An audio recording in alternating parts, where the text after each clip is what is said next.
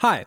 Before we get started with the show, I just wanted to mention two things real quick. First, this is a long show, and you don't gotta be a hero.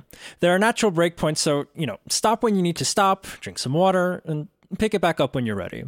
Second, Hail Mary Digital is an independently produced podcast, right? Like, I'm not on a fancy podcast network, and the show isn't ad-supported or anything like that.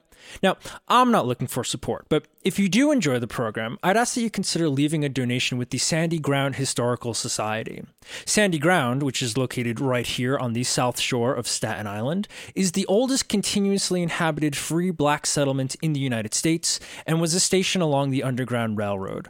The Historical Society offers workshops to students across New York City, and they even maintain a museum here in the community. Every dollar helps them continue their work of telling their story. If you're interested, there's information in the show notes and on my website. Anyway, here we go.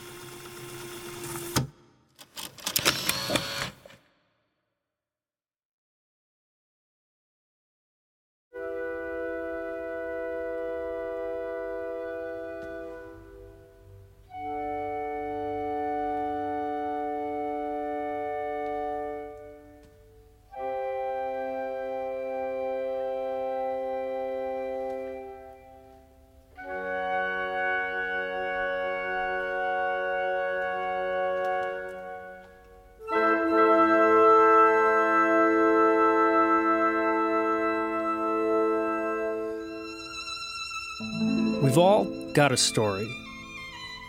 And no, I don't necessarily mean it in the big cliche, we've all got a story to tell kind of way. I mean, I'm sure we all do, but what I mean is we've all of us each got that story. I'm talking about that story your family whips out anytime you're trying to introduce someone new to them. That story they claim is charming or endearing, but isn't. That story that gets told in the late, sacred hour of Thanksgiving, once everyone is wine drunk and 2 slices of pumpkin pie into dessert. Somehow, that story always grows in the telling too. The details evolve and are squeezed for all their worth. And we can just forget nuance, because the stakes are only ever biblical in that story. The thing is, though, we should be honest about that story. It's usually the tale of some boneheaded, stupid-ass thing we did. We were young and naive, and it's not so bad that it left this demerit on our permanent record. It's more like a tiny smudge of permanent marker on our soul. And hearing that story retold, that's the price of our penance. We deserve this. We have to sit there and own it and endure until it's mercifully erased from living memory. Which is bad news for me, because I'm about to share my version of that story. There will be heroism, mystery, courage, espionage, romance, and daring do. So buckle up, folks. This is How I Ruined the Cruise.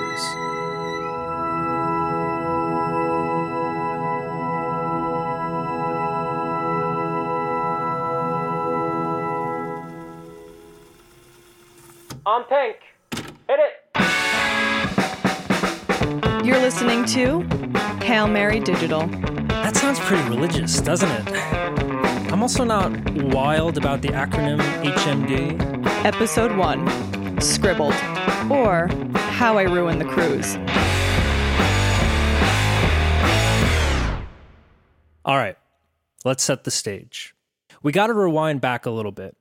That story takes place in 2006.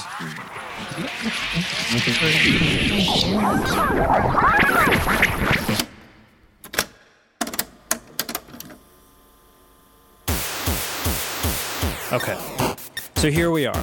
It's February 17th, the Friday before President's Day week. And here's everything you gotta know about where I'm at in life. Number 1, I'm 12 years old and in the 8th grade. Number 2, last fall, I played defensive end on my football team at the Staten Island Boys Football League, or the SIBFL. My team, the Saints, of which I was a captain, made it all the way to the senior championship game against the Hawks. On the last play of the game, I had the most athletic moment of my life, pivoting to set the edge and forcing the opposing quarterback, Nicky Barber, into a last-ditch Hail Mary pass. Of course, the Holy Mother, should she exist and concern herself with the outcomes of middle school boys' football games, does not intervene against the Saints. So, the wide receiver drops it, we win the game, bring in the dancing lobsters. Number 3. Let's not get the wrong idea, however. I'm no athlete. I am a huge friggin' nerd. My AOL screen name is JediRanger57. And for Christmas, my cousin Angela got me a hat bearing the eponymous character from the Flash animation website homestarrunner.com. I love this hat and will live in it. Until one of my dogs eats it a few months later. Number 4. 47 days from now, I will play my first rock show, the talent show at IS 34. I'll wear an American flag bandana because I saw Eddie Van Halen do that in a video on this new but slow website called YouTube. My band opens the show with American Idiot, and in the break after the solo, when I'm not playing my bass, I will start clapping. And the crowd will start clapping. And I know in that moment, I'll be chasing that kind of power the rest of my life. Number 5. The #1 song in the country is Beyoncé's Check On It. I absolutely do not have the resources to license that song. So instead, I got my best friend Sean to record a version of it. Ooh, boy, you looking like you like what you see. Won't you come up over, check up on it. I'm gonna let you work up on it. Ladies, let him check up on it. Watch your body, check up on it. Dip it, pop it, twerk it, stop it. Check on me tonight. Okay, so... my family was going on a cruise in February. I just mentioned that I'm from Staten Island, which is in New York, and I already know what you're thinking. Isn't it freezing in New York in February? And you're right. In fact, only a week before, a blizzard dropped more than 30 inches of snow on the city. But thankfully, we're not sailing out of New York Harbor. Instead, we're sailing out of Fort Lauderdale with our eyes set on the sunny Caribbean, baby. That's right, we're heading to Jamaica, and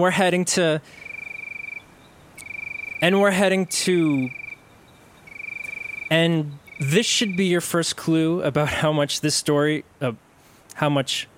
story has clouded my memory. I can't even remember where we went on the cruise that I ruined, but whatever. Anyway, so we fly down on the 17th, but the cruise itself doesn't start until the next day, Saturday the 18th. Let's call this Day Zero. We'll be hitting the high seas on a massive liner called the something of the seas. I don't even remember the name of the boat, all right? I have a photo of the ship, and in the photo you can just make out the name on the side, the something of the seas. And I thought this is going to be a bit of easy detective work, right? I just have to go through the Royal Caribbean fleet and see which one ends in of the seas. I hit a bit of a snag, however. See, all of their boats are something of the seas. There's Liberty of the Seas, Adventure of the Seas, Quantum of the Seas. I don't know. I wouldn't be making such a big deal out of this either, but that story takes place on a ship, and just the nature of storytelling requires that I refer to it, like, a lot. It needs a name, so let's just pick something.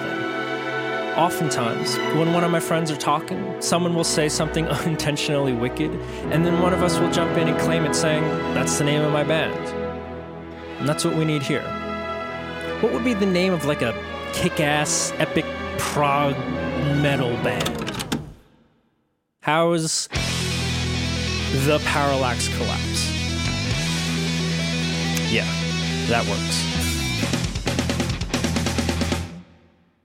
So again, my family, my mom, my dad, older sister, fly down on the 17th, but we don't make it onto the Parallax Collapse of the seas until the next day, Day Zero. We're also not alone. We're on this vacation with another family, the Baljonases. What this means is that I'm on vacation with one of my best friends in the whole world, Eddie Baljonas. What's up, brother? Oh my God. How are you? I look like a mess, but I'm all right. Do you want to jump into it? Yeah, let's get into it, man. Right. So I bring you up more often than you think, Bri. I tell people the idea of our family growing up with another family. I tell people that often because I think it's actually like very profitable. You and your family are a big aspect of my life. We kind of grew up together, but more so because our sisters know each other. Mm-hmm. They danced together, which was cool. And then we danced together, yes, we which did. Is cool. That went, hey, we were, listen, we were great. We were great. Yeah. Quite honest with it. But the memories aren't bad. Like, there are a couple bad ones, but like overall, like I appreciated the idea. We played football together. That was a hell of a time. Yeah. And then again, to speak to our families kind of growing up together, that brings us to the cruise. Yeah. And I want to just say, like, yeah, it's amazing that we were so intertwined, like not only because of our sisters and then football, it was just like a lot of the aspects of our lives at those formidable years, including both families, for sure. I hope everyone has an Eddie in their life. We're going to be hearing more from him. The Parallax Collapse is an impressive ship. Or maybe not. I really don't know. This is the first and only cruise I've ever been on, so I've got nothing to compare it to. Maybe they're all this surreal, who knows. But it looks to me like it can topple over at any moment. A fear that does not abate after the 5-minute safety orientation they force us into 5 minutes before we say bon voyage. Whatever. On the top deck, there's a pool that will be filled to the brim with strangers from now until we return to Fort Lauderdale in a few days. Turns out, the deck of a cruise ship is not all that different from the New York subways in the summer, just this museum of knees. There are also shuffleboard spots on deck for the super old folks and a rock climbing wall for the younger ones. There's actually even a topper deck above the pool level, if you can picture it. Mainly, it's these two narrow bridges that span the length of the ship along its sides. They're curvy and they have these installments that look like white spatula wings. Inside, there's a casino that I will not be allowed to take more than 2 steps into on account of being, 12. But the casino is connected to a larger central meeting room atrium area, and it's kind of huge and layered and multi-decked. Everything in here looks like it's made out of pure white marble, and there's a zillion chairs. From the sprawling atrium, you can also make it into the dining area, which itself is kind of nice. And even then, it isn't enough to fit everyone on the ship at once, so they divvied us up to eat in shifts. I mention this because it's slightly important later on, so don't forget it. So that's the first day. We do the safety orientation, we eat. Maybe we do a little exploring, try to commit different routes through the ship to ram, you know the drill. Anyway, it's pretty big and it's pretty cool. I remember walking the deck at night, just before curfew, and seeing lights from the other ships on the horizon. Perhaps brothers and sisters to the Parallax Collapse. But anyway, we're all exhausted. We go to bed. Day 0, done. Sunday the 19th, day 1. Already, my memory is hazy, but I believe it's going to be a full day out at sea, casting Florida to the past, swooping around Cuba, and heading down to Ocho Rios, Jamaica. This meant that all the adventure and fun from this vacation was, at least for the day, going to happen on board the Parallax Collapse. Well, for everyone but me. My sister and Eddie's sisters were teens, and snotty little brothers were not to be seen with them the duration of the trip. Which, I get. There were events specifically planned for preteens, though. You can probably imagine what they were, some kind of icebreakery type things. Maybe some kind of bonding scavenger hunt. Who knows? Not me. I didn't go. I'm a fairly introverted guy now with a ton of anxiety, social or otherwise. Back then, I just called it being unbearably shy. And I hear ya. How could I be the captain of a football team and play in front of dozens of people and stare down linebackers without any fear? And the answer is I didn't like doing that either. I had a lot of fear. But at least when you're playing football, you've got a whole helmet and mask over your face. When you're just talking to people, though, that's a whole nother ballgame. I mean, really, is there anything more vulnerable in the whole world than just looking at someone? Plus, I was set. I brought a book with me. Naturally, it was a big, chunky fantasy novel, the second book in the Inheritance Cycle by Christopher Paolini called Eldest, which, for those that need a recap, sees the armies of Galbatorix attack the Varden. Our hero, Eragon, faces off against a mysterious dragon rider that turns out to be Murtagh, who, spoiler alert, is his brother? Are you kidding me? And then just to add insult to injury, he takes Eragon's sword Zorak. The whole series is about dragons, and it's widely considered to be this low-effort amalgamation of Star Wars and The Lord of the Rings. But listen, true or not true, you gotta remember that I was in the 8th grade. Put another way, this was it, right? This was perfect. This was the stuff. So I was perfectly content reading my sophisticated 700-page epic, only stopping for meals and, I suppose, to, relieve myself. Socializing? No, thank you. Thank goodness for Eddie, though. He had enough social capacity for the both of us. Whatever events they had planned for us preteens, I'm fairly sure he went. But even if he did, I wouldn't have heard about them until the next day. Monday the 20th, day 2, Jamaica. I believe we wake up here? We end up spending the whole day on the island. We hit Dunn's River Falls nice and early. We eat local. At some point, we come across a guy playing the world's most beat-up electric guitar, missing strings and all. But he's busting out these amazing Elvis covers and saying, "Thank you very much, Mon," after each one. So, typical vacation stuff. That night, we're all beat. We go to bed. Tuesday the 21st, day 3. We're still in Jamaica and will be for at least another few hours, so we hit up Jimmy Buffett's Margaritaville. People, they have a bar in the pool. But by noon, we need to get back to the boat so we can make it to our next destination, which was... That's the thing, is like, I know we went to Jamaica. Jamaica, I remember. I don't remember where else we went. Like, I know we went somewhere else. Cayman Islands. Okay. Mm-hmm. I have a shirt. That's how I know. And I remember Michael Jordan's at the Cayman Islands while we're there.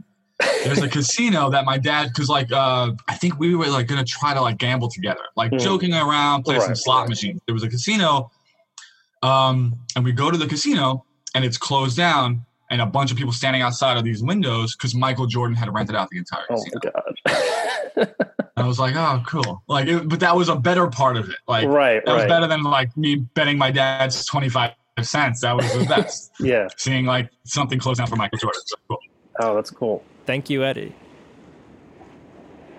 This, night 3 of a 5-night cruise, is when the dominoes that will ultimately culminate in the ruination of this trip begin to set.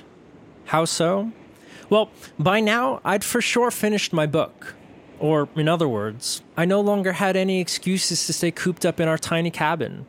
My parents were going to make sure I went out and enjoyed myself, damn it, so I really didn't have a choice. I might not want to go meet the other preteens aboard the Parallax Collapse, but again, worst case scenario, at least I had Eddie. So I was good. I was golden. That first officially sanctioned preteen event took place in the ship's game room arcade. I don't remember it being all that impressive. Maybe you could win candy or play skee ball to your heart's content. It's all a colorful, noisy blur. Regardless, that had become the de facto meeting place for the preteens. What was immediately clear, though, was that we were not there for any corny, cooked-up events. Eddie was introducing me to a pack of rebels. I only remember a select few from the gang. There was me and Eddie, duh. Then there was a tall, dark-haired girl named Sarah, no H. She might have actually crossed that sacred threshold into teendom, and she certainly seemed to be the wisest of the bunch, but she chose to hang out with those of us that were more her crowd. There's also a girl named Caitlin, and it was immediately clear that Eddie had the hots for her.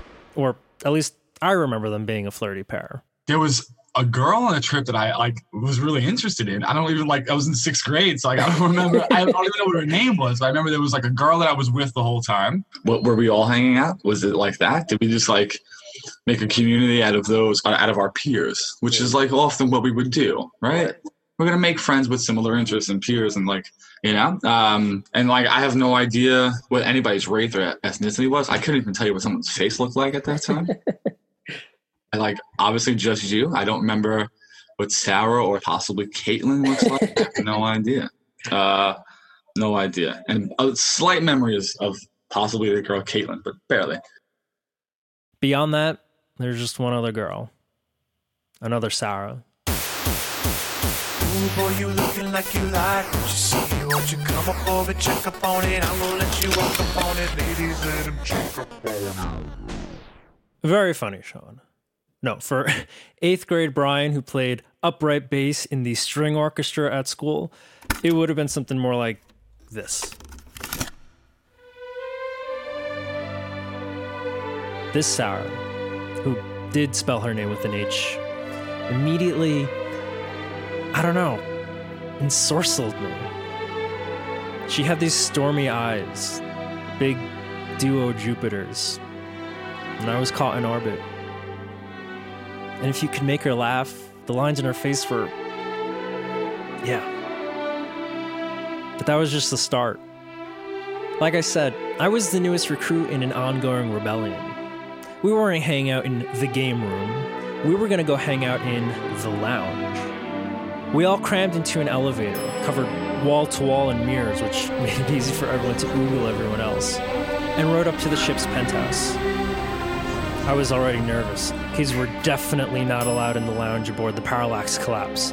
And I can assure you, a rule breaker, I was not. And yet, nobody stopped us as we stepped into the lounge, so we went in and hung out. We all just scattered about, lying on the largest, comfiest couches you could possibly imagine. This is when and where I was brought up to speed on everything I'd missed the first few days and nights. Everyone's name, where they were from, how they were enjoying the cruise, if they'd seen that guy playing Elvis tunes, and yes, they had. How could you miss him? At some point, it must have come up that I was a musician. There was a piano in the lounge, and of course, I noodled around a little bit. I'd taken lessons when I was real young, but I remembered the basics, a few chords. Trying to be real slick, right? But then Sarah sat at the piano, and that was talent. Real talent, with fire coming out of her fingers and the whole thing. She was a musician? What the fuck was I doing alone in my room reading a book when I could have been here with her?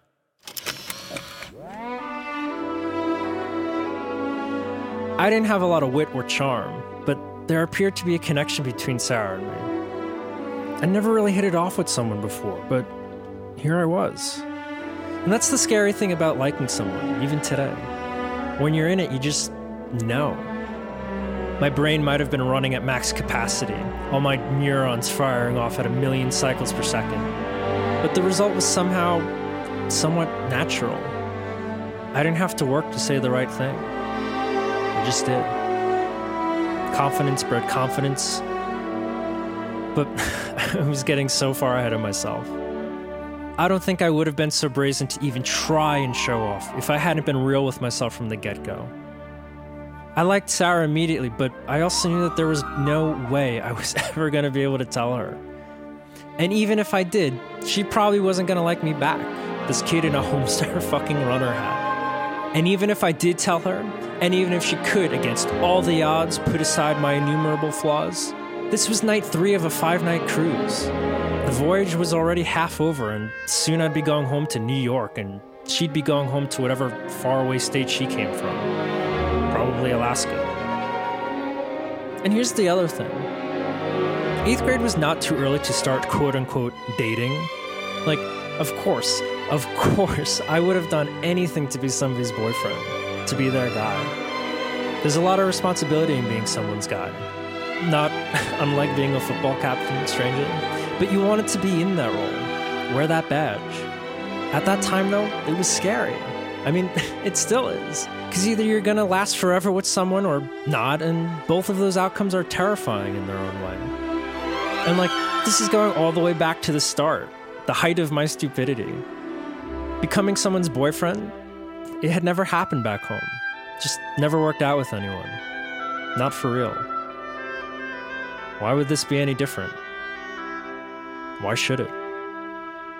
And yet, when you fall for someone when you're 12, it's not like at any other point in your life. There's just magic. It's irresistible. You want to tap into it. And you don't know what tampering with that magic means, all the risks and the rewards, because you just don't have the experience yet.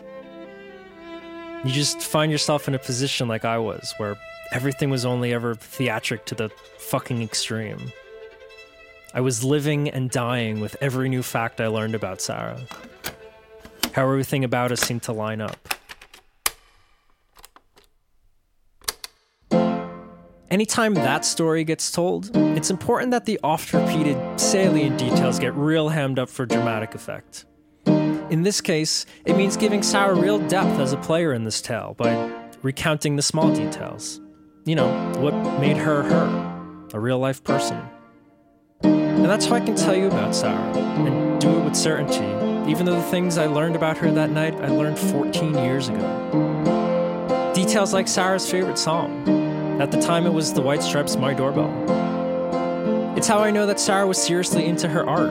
Drawing, painting, illustrating. I have a very vague recollection of her just doodling on some napkins or whatever, and it being clearly evident she was brimming with yet another talent.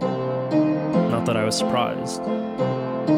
It's how I came to know that actually, she didn't live too far away. Stayed away, sure, but that was it. One state. My mind began to run. Maybe. Just maybe. Nope. Stop it. There was no way. No way something was going to happen. Or could happen. I was mature enough to recognize the situation for what it was, and besides, maybe I can make a new friend and that be it, right? We departed the lounge a little before curfew, and I swore to myself I wasn't going to rock the boat. Lord knows I was convinced a small breeze could have knocked over the Parallax Collapse. Didn't need my help. So that was that. I was going to be content. Day 4. If only I could have kept content. All morning, my mind was split between dodging stingrays in the clear waters off the Cayman Islands, and ways in which to woo Sarah. Even Eddie could tell something was afoot, that something was brewing. But what was I supposed to do? Talk to her? No. Listen, if this was going to happen at all, and this was still a big, gigantic, fangorious if, I needed an extremely elaborate, overthought, exaggerated scheme that would net me all the key information I needed to know before I made what would be a perfectly calculated move in my favor. I didn't make the rules, that's just how these things were handled in the 8th grade. We had a civilization. There needed to be a sense of care and a sense of grace. I mean, really, just talking to her? Are you out of your mind? By the time I made it back to the ship later that day, I had it all sussed out. This couldn't be me, and Eddie would have done fine, I suppose. But this was sensitive intel. I needed someone on the inside. I needed the other No H Sarah. The other No H Sarah was a saint in the truest non-football sense of the word. I broke it all down for her. That Sarah was really cool, and she was into cool music, and she could play piano and draw, which was really cool. And should she choose to accept this mission, I just needed her to, casually drop that into a private conversation. The other No H Sarah to Sarah. No big deal, take your time, but also report back to me as soon as humanly possible. The other No H Sarah was game, and she was off. It is at this point in that story that I remember the rival entering.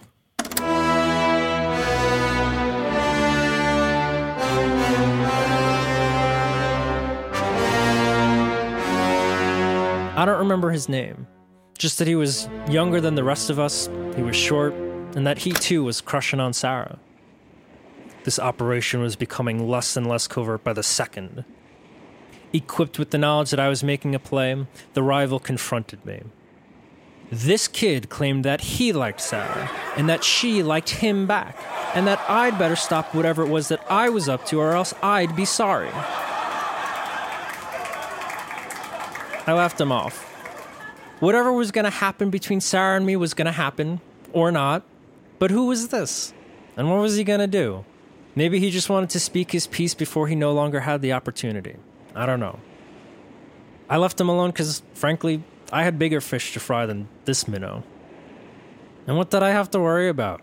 In big mythological tales such as these, hubris hardly ever has its moment. Right? I don't know exactly how long I waited. 2.5 centuries. But eventually Special Agent Other No H. Sarah pulled me aside for a debrief. I wasn't expecting a good news, bad news situation, but that's what I got. Let's start with the good. By some miracle, by some strange confluence of events, Sarah did indeed like me too. And like, a lot. And I was just like, what? But then there was the bad news. She did like me, but just as I'd been fretting about what would happen after this was all over, she was too. I lived all the way in New York. How was anything gonna work?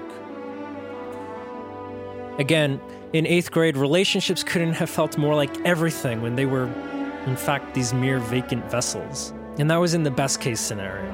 Long-distance relationships were unheard of. It never worked, so what was the point? To my surprise, I was actually relieved. I'd cooked up this undercover gamut and it went off without a hitch. The girl I had fallen for had fallen for me too.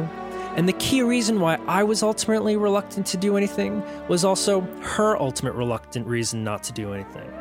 Like our own little O. Henry-esque twist, which, in a sort of irony, only served as more proof of our same wavelengthness. This is almost definitely a better way to say that, but you get my point. The whole gang met up again later and Sarah and I talked. There was no reason to keep anything secret anymore. We reaffirmed everything we'd said through our intermediary, and we were on the same page. We agreed that this sucked, unquestionably, but ultimately the right decision was not to pursue anything. We would ride out the last day on the cruise and enjoy each other's company. Everyone's company. And that'd be that. We'd just talk about music or whatever. I didn't really care so long as I could, and for as long as I could, feel trapped by the tug of Jupiter's A and B.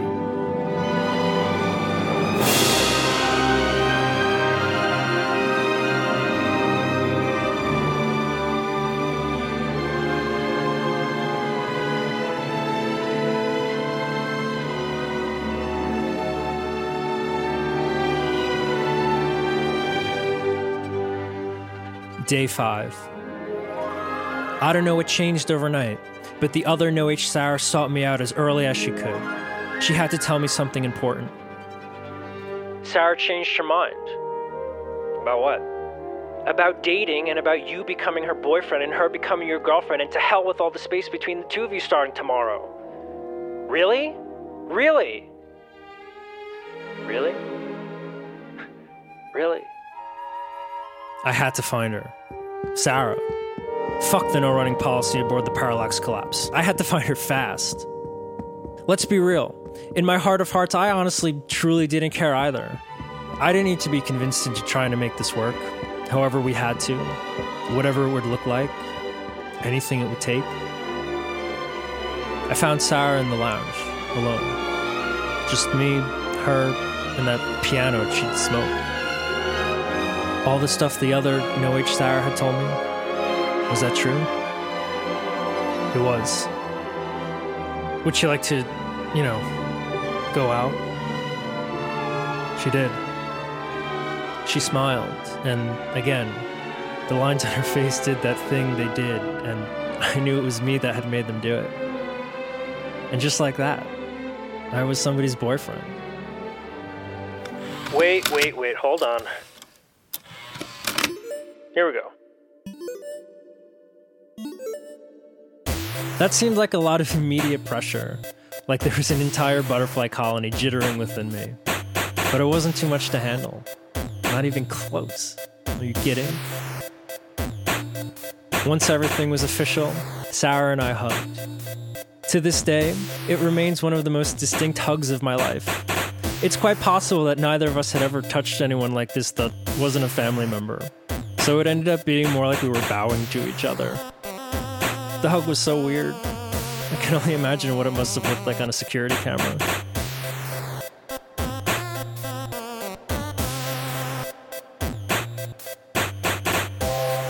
Stories are conflict. And conflict is just intentions versus obstacles. Characters are motivated to succeed in their goals, and the way they overcome their foils, that's the interesting bit. That's the thing that compels us. If the intention and obstacle are balanced, such that the stakes get raised at just the right moments, then the story has a certain kind of inevitable thrust to it. Done poorly, then the story feels meandering, anticlimactic. So you must be thinking, huh, seems like you and Sarah kind of just dropped the obstacle between the two of you. You just decided to ditch it. And you're not wrong, but here's the thing. We haven't yet hit the real conflict in that story. Sarah and I becoming an item is not what ruined the cruise.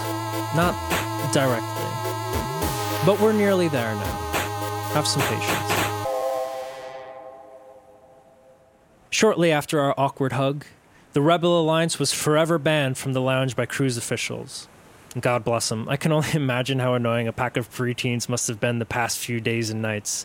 These roaming hooligans wandering the halls at top speed, riding the elevators with the million mirrors up and down and up again.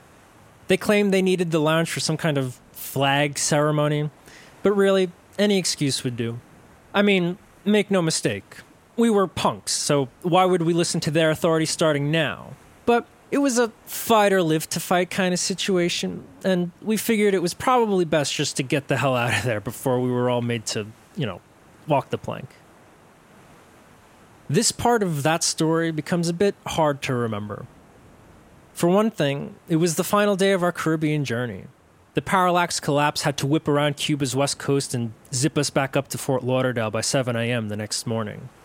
This was another whole day out at sea, and I'm sure there was tons of packing and last-minute to-dos to do whenever we weren't all, being a nuisance, rousing rabbles.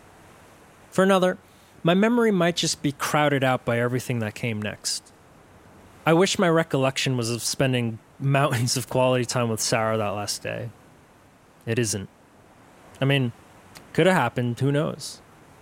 I know we saw each other at least briefly because at some point she had to go meet up with her family for dinner, her family's shift being different from mine. And see, I told you that was going to be important. But we promised we'd meet back up later in the game room to say goodbye to everyone and each other. And so she left. I continued hanging out with Eddie and Caitlin. They'd become their own couple in all this too, and I had a hunch they were, get this, making out with each other. Could you imagine? But I had the other No-H Sarah to hang around with too. True OG. At some point, we were just looking to kill some time. This being the last night and all, they'd literally scrubbed the deck of the Parallax Collapse. That meant that it was real easy to get a running start and slide across the deck, risky business style. You could go 10, 15, 20 feet depending on how fast a running start you got beforehand. This was so obviously dangerous. Sometimes the only thing that stopped us was ramming into the safety railings on the side of the ship. But duh. That's what made it so fun. So thrilling. And what's the worst that was going to happen? I was going to get in trouble on the last night? Big deal. I was changed. I was brave. I started this trip shy, and now here I was, leading an actual charge. I have one strong image in my mind from that moment. So strong that, ironically, I don't even know if it's real or just some nostalgia implant that my brain is fabricating. But I'm sliding across the deck. I cut through the warm wind. We started sliding around dusk, but here we were near and out to twilight, and the stars started to show. Not a lot, but enough. Perfect amount. The sky was a mix of orange and pink over the the dark ocean, and everything is just right.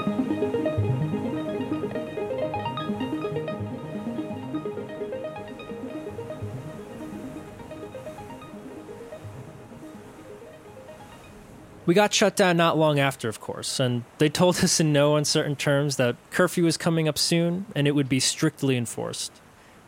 No problem. I just had to meet up with Sarah and say goodbye, and then I'd get back to my cabin. Simple. I went down to the arcade where kids were getting their last games in and waited, minding my own business, recounting the whole week with the other no-age Sarah. We talked about the strangeness of it all, how everything came together so fast. The twists and turns, how exciting it all was, how we were all going to miss each other, and how it seemed so weird that we'd all become good friends despite knowing each other only a short amount of time, how we were all going to keep in touch and chat and call and friend each other on MySpace. Things were starting to get shut down, but there was still no sign of Sarah. Where could she be? Was it possible she had last-minute stuff to take care of with her family? Maybe they didn't want her out wandering the boat anymore. I had no way of knowing. All I knew is that it was getting late. Brian, you idiot. Why didn't you just shoot her a text? Look, I don't think we exchanged numbers yet, and I'll get to that in a minute. But folks, even if we did you forget that we were in the middle of the fucking ocean? People still had cell service in 2006, Brian, even off the coast of Florida. Okay, but even if we exchanged numbers, and even if she had service, my family were early T-Mobile adopters. Those that know, know. But for everyone else, let's just say the T-Mobile coverage back then was not unlike Sarah in this moment. Lacking. My point is, not I nor anyone else could just give Sarah a buzz to see what was up. Where she was a mystery. That story has been told many times over the years, like I said, but as a collective oral tradition. Never from my point of view alone. In fact, this is the first time I've ever committed it to paper, sparing no detail. Seriously. I mention this only to say that the act of doing so has been odd. So many infinitesimal details are cropping back up that I've not recalled in the 14 years since this all happened. For example, up until a literal minute ago, I lost sight of the fact that I'm pretty sure Sarah told me what her cabin number was, her family's room on the Parallax Collapse. Or maybe as a group we all knew. Perhaps we met up with her there one time or something. Point is, I have this vague inkling that that was information at my disposal. And that would have solved my predicament. I could just go to see if she was in her cabin. We could say goodbye, do the whole bit, the end, right? If only. You might be asking, why does it matter? Why am I even mentioning it? And I'm mentioning it because if I did, it makes perfect sense as to why I ended up with the note. Let's talk about it real quick. The note. I'm sure there was everything you would expect there to be. My home address on Staten Island, my home phone number, my cell number, my screen name. I'm sure I also attempted to write a message to Sarah. Scribbled out my first love note. You can conjure in your mind the romantic delicacy woven together by JediRanger57. Ugh. Can you imagine what sort of witty, endearing sign-off I tried to come up with? God, I hate even thinking about it. Anyway, we'll get to why the note is crucial to that story in a second, but in all the tellings before this one, I never had a clear, concrete motivation for writing the note. I always just had it at some point. It manifested itself into existence, which, come to think of it, is maybe something that happens a lot on the Quantum of the Seas. I don't know. I can think of two equally likely scenarios that could have played out. The first being that I wrote the note and went down to Sarah's cabin to give it to her, but chickened out. If I know anything about myself, that tracks. 'Cause what if her parents answered and not her? I would have shriveled into a million pieces. And what were we going to do if her parents were right there? Bow hug again? No way. That's why the note was perfect. I wanted to make sure she could keep in touch after the cruise for, obvious reasons. And a note was clean, it was quick, private. The other likely scenario is that I said, to hell with all that, and summoned the courage to knock on her door, and nobody was there. Maybe their dinner ran super late that night, it's certainly possible. Regardless of how it played out, I always wondered why I had to write the note in the first place. Strange how the mind works, isn't it? Whatever happened, happened, or, didn't, or both if we were on the Quantum of the Seas. But in either case, I ended up back upstairs, near the game room, going over the note, nervously folding it over and over again, adding crease after crease, spinning the pen in my hand, waiting for Sarah to return. We were getting dangerously close to curfew at this point, and the crew wasn't screwing around when they said they'd enforce it. What could we do? At this point, I must have called an audible and decided that we'd be better off if we all split up. I think this because Eddie wasn't with me at this point. Maybe he was out looking for Sarah, maybe he was smooching Caitlin. I guess it's possible to have done both of those things at the same time somehow, but as I write this out, it's dawning on me.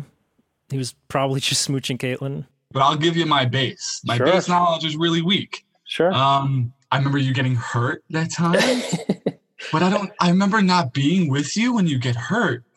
And I don't remember why I wasn't with you. But I remember I was supposed to have been with you. So it was a fault there for me, 100%. It's fine. Forgive him. That just left me and the other no-H Sarah. We set off. So Sarah was not in the game room, nor was she in the lounge. No sign of her in the atrium, and she wouldn't be in the casino. We decided to head to the top deck. That'd be the longest view we had of the ship, and with everything winding down and people heading off to bed after one more late-night stroll, it'd be pretty easy to spot her. So that's where we went, patiently waiting by the rails along the spatula-winged bridges, listening to the Parallax Collapse rip through the Atlantic. Naturally, whom else do we encounter in this fateful moment but the rival? Yuck. My hand clenched a fist around my pen. He'd only cropped up here and there in these insignificant brushes about the Parallax Collapse as the gang gallivanted from one side or the other. And he was always sneering in that way that only the people you hate the most know how to sneer. This smug Torp was all smug and torpy because this was the end of the road, wasn't it? The final showdown. He couldn't get what he wanted, but at least after tonight, I'd be denied what I wanted. I was frustrated, to be sure, and I didn't want to deal with him. I had to find Sarah. I had to give her the note. And that's when his smile curled up the side of his smug, torpy face. "I know where she is," he squawked. And he did it with just a little too much certainty to be dismissed outright, like he accidentally betrayed his own confidence. I wasted my breath trying to appeal to his better angels, that if he wanted to have any shred of personal integrity, he'd accept the situation and just let me know where she was. But alas, nothing. If he wasn't going to tell me, I was just wasting my time. I moved to leave when he said, "I'll tell you, if you can catch me." If I could catch him? Of course, I could catch him. I was bigger than him. I was stronger than him. I pivoted on the last play of the championship game and forced Nikki Barber into a desperate Hail Mary, which failed. And even if I didn't have any of that on him, I was somebody's boyfriend for a few hours now, and everything about that lived up to the hype. Nothing would stand between Sarah and me. "Sure," I said. "It's on." And so it was. He took his first step, then I took a step. Then he picked up the pace, and I matched him. And in the blink of an eye, he bursted into a squirmy sprint, and I planted my foot to catch up. But we were outside on the deck that had just been scrubbed, so I slipped and I fell, and I put my hands down in front of me to break my fall, meaning when I hit the ground, the pen I was holding dug into my left eye.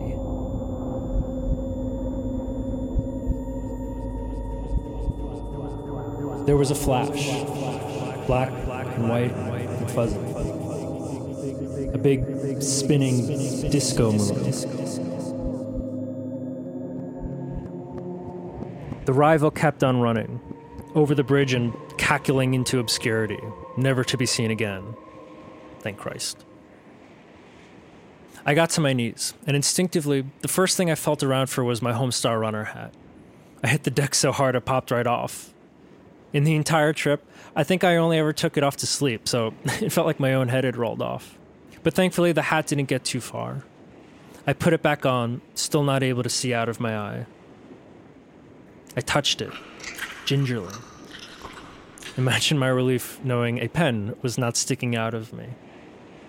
That said, you ever stub your toe or something and there's that moment, that pause in time when adrenaline's doing its thing and it doesn't hurt, but like, you know it's gonna. I knew something had happened, something potentially very bad. I know that because as I stood up, I turned to the other no-age star and I asked, "Is it bad?" And she didn't even say anything. She immediately covered her mouth and started crying. I took that to mean, yeah, it's bad. There was blood. A lot of blood. Enough that I had to do something about it, like, immediately.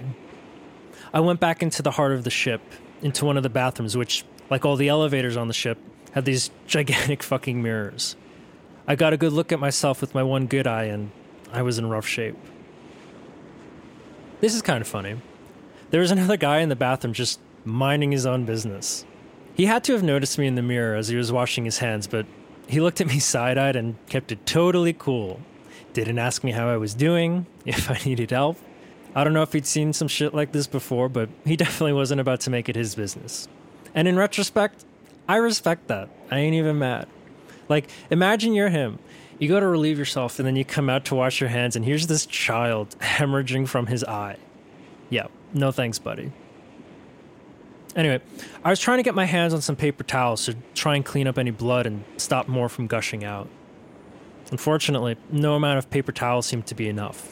I just kept bleeding and bleeding and bleeding. At this point, these few minutes in the bathroom alone, three key thoughts dawned on me. The first is that I think I was beginning to regain my sight.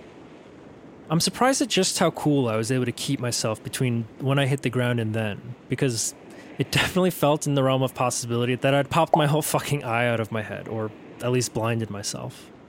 I even cracked a joke at my own expense about that to the other no-age Sarah on the way down to the bathroom, to try and get her to stop crying. It didn't work. This was the point I finally allowed myself to cry. Probably not a coincidence that this is when everything started to really hurt. Bad. The second thing I realized was that I had all these paper towels in my hands, which meant the pen was gone, and so was the note. I'd felt around for my hat, but not the note. I let go of it, and who knows? I can only imagine that it went tumbling off the side of the parallax collapse of the seas, drifting ever aimlessly until it hit the water, eventually finding purchase at the bottom of the Atlantic Ocean, where it belongs, if we're being completely honest here. I didn't really have time to think too much about the note or Sarah because the third creeping thought started to emerge. My mother was going to kill me. I don't know if the bleeding stopped. I don't even know if it slowed down. But at some point I left the bathroom and tracked down a crew member in the grand atrium, dripping red droplets onto the obviously just cleaned for the last day white marble. That's when I was informed that the ship's doctors had turned in for the night and were no longer on duty and in all likelihood sleeping. Any emergency procedure was going to cost $137. I took that off the table right then and there. There was no way I was going to put that cost on my parents. Not because I was chasing down a boy and slipped on the deck in order to get a note to a girl I liked. Not happening. Still, at some point I had to return to my cabin. The other no-age Sarah, bless her, walked me back to my room and wished me luck before we said goodbye. I knocked on my door and, as expected, my mom freaked out. I can only imagine the horrid sight it was as I bled tears, confessing the astronomical amount of money it would take to even wake up the doctors. Thankfully, my mom told me not to worry about it and marched me all the way back to the atrium so that the crew member could lead us down to the medical center. There were two doctors, or maybe a doctor and their assistant, I don't know, but they checked me out. They were both from South Africa, and every few seconds they switched to speaking Afrikaans. I'm sure to swear about what an idiot kid I was, getting all busted up and disturbing their holy slumber. My mom made some small talk with Diantward as they prepped, and they claimed they dealt with this sort of thing all the time. Well, maybe not this sort of thing specifically, but, you know, people walking around late at night, drunk, hitting their head on God knows what. Luckily, there didn't seem to be any major blasting damage to my eye. What I'd really sliced up and why I was bleeding like a fountain was my eyelid. I needed 5 stitches. They patched me up in no time, and that was it. I took a shower to wash off any blood I missed earlier and slept with a paper towel patch over it in case there was any more bleeding after that. But that's all it was. Nothing major. I was fine. And that's generally it. That story. How, with mere hours to go before making land back in Florida and going all week without incident, I went and had this big, calamitous event. There usually isn't too much more to add to this story. We woke up in Fort Lauderdale and departed the Parallax Collapse with our luggage bags, and I didn't see Sarah again. We flew home to a chilly New York, and we all got on with our lives. A few days later, I went to the doctor to get the stitches removed. Some way and somehow, Sarah and I were able to find each other online after all. All of us managed to find each other on MySpace, and we kept in touch, even calling each other sometimes. But as both Sarah and I had expected, the distance between us became a bit too hard to maintain. Daily AIM chats, it turns out, does not a relationship make. We broke up. That didn't mean contact ended. I still followed an art page she kept online and was absolutely floored by what she created. One day, we all logged off MySpace for the last time and logged onto Facebook, and Sarah and I found each other there too. There wasn't too much communication, though I did ask her to create some album art for one of the 1,000,000 bands I'd bounced between during high school. And then, yet again, somewhere along the line I left Facebook behind and didn't take too much with me. Any trace back to Sarah, and really anyone from that trip besides Eddie, was irrevocably severed. That story started to get told at various family get-togethers immediately, and over time the details were fabricated and forgotten in equal measure, to the point that I think what I just told you was like 85% a true story. I mean, I didn't make anything up, but I might have sharpened some of the blurrier edges. And you know what? I'll admit it. When it gets told right, it gets a pretty good laugh or gasp from everyone in the gallery. It's not a bad story to have told at your expense.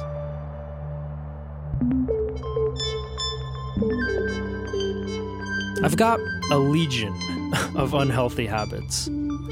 For example, making momentous the innocuous, not unlike creating a big podcast episode about an otherwise straightforward vacation accident.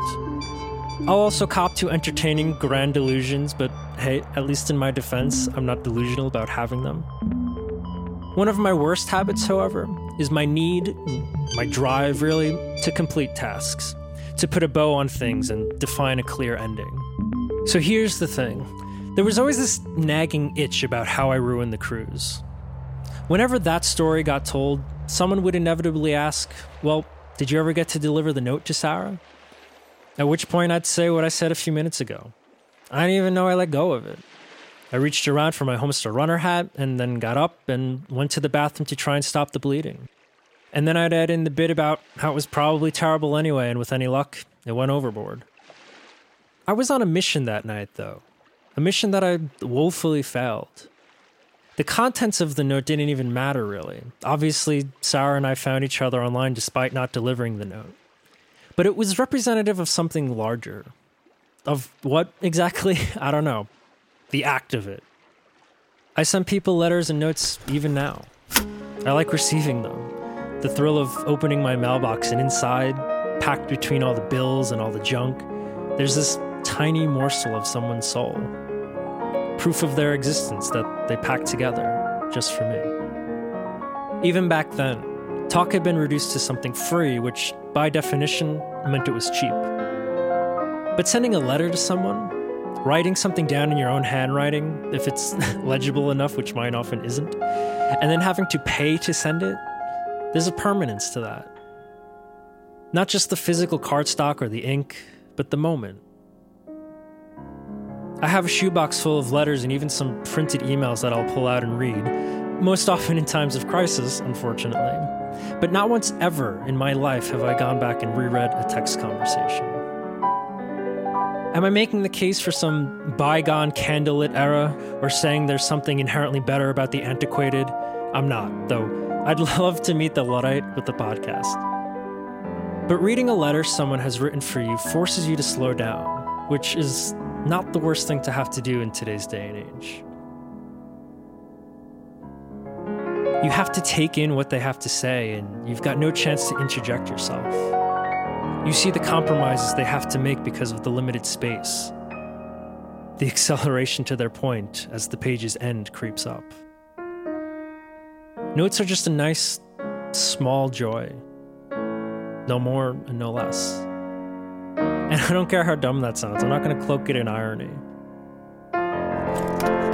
Okay, maybe putting all that to that music was a little ironic, but still.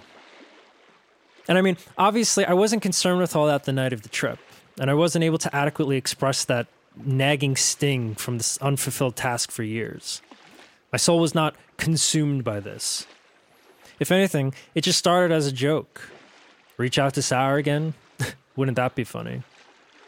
So there was that, and one other thing. A second follow-up question on everybody's mind whenever that story came up. Whatever happened to Sarah? I didn't have any answers. I don't remember exactly when I started to seriously consider writing Sarah a note. A new note. That said, I don't know how serious you'd consider booting up Facebook again. First of all, what a big mistake that was. And, oh yeah, Sarah wasn't on there anymore either. I checked the old ghost town that was JediRanger57 at AOL.com to see if there was some old email address, but just like me, I'm sure she had stopped using the email attached to her screen name forever ago. I remember the name that she used for her art page, but even that had been scrubbed from the internet. I know I wouldn't like to have my old art floating around online. Figured she felt the same. So I didn't put too much more into it than that. A half-hour, half-assed web search. I failed in my mission yet again, but at least it wasn't this abstract entity, right? Like, there was nothing I could do, so there was nothing I could do. If I'd found her, if I'd been able to send her a note, that would have been great, just this side of a lark. But now, so be it. I tried. I could stop answering that question with, I don't know, and start saying, couldn't tell you, which doesn't seem that different, but is. And that's just how it would be. 'Twas ever thus. You ever get the feeling like you've just read the end of the internet? You've just scrolled through the millionth page or read the millionth tweet, and you're not even processing it anymore? Just loading more and more and more, and how could there be any more beyond that? But there always is. An endless supply of nothing. I'm not proud of myself, but I have my days like this. Days when I'm too exhausted to do anything, and yet it's still this colossus titanic struggle to just melt into sludge on my bed. But I don't blame myself. An object at rest will stay at rest unless acted upon by some outside force. That's just physics, a universal truth. And so really, whom am I to conspire against the laws of the entire universe? While we're speaking of universal truths, let's sidestep to another real quick. One that Aristotle lays out pretty clearly, or perhaps not so clearly, in Poetics, the playbook on how to write a good story. In Poetics, Aristotle says a probable impossibility is preferable to an improbable possibility. Let me say that one more time. A probable impossibility is preferable to an improbable possibility. Perhaps you're like me when I first heard that.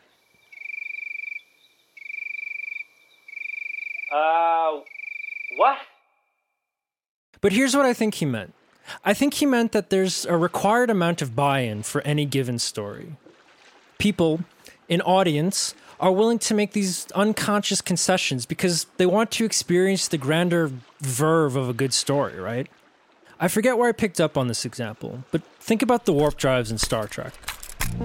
Space travel is tough, and it takes a very, very long time to get from here to that star system all the way across the way there, right? We gotta get to the new planet of the week each week, and we don't want to have to age the crew up by years or watch them twiddle their thumbs on the journey in between. So we have the warp drive, an engine that, for all intents and purposes, will zip the Enterprise across the galaxy, faster than the speed of light. We just accept it. Traveling faster than the speed of light is impossible, and we will never, ever, ever be able to break that speed limit. But that's not the point of Star Trek. At its core, it's a show about ethics and culture, and not the cool tech itself, but the impact of cool tech. That's the meat and potatoes we want to get to, so let's just get to it. Put simply, engage the warp drive. And we can all make that leap. It makes sense as something that exists in the world of the show, even if we know it really couldn't. This is a probable impossibility. Another phrase for it might be the suspension of disbelief. This is a tenuous situation, though, a house of cards. And nothing breaks the illusion like introducing an improbable possibility. Spock is a Vulcan. The Vulcans are notoriously logical, and as a consequence, they come off as being very brash, cold, and unemotional. Spock isn't a full Vulcan, however. He's also half-human. So actually, he is capable of showing emotions. But you didn't see that week in and week out on the original series. In fact, you hardly ever saw it. Exploring that side of Spock was usually reserved for big, dramatic moments where he just couldn't hold it together anymore. Perhaps you're familiar with this little moment. I'm in control of my emotions.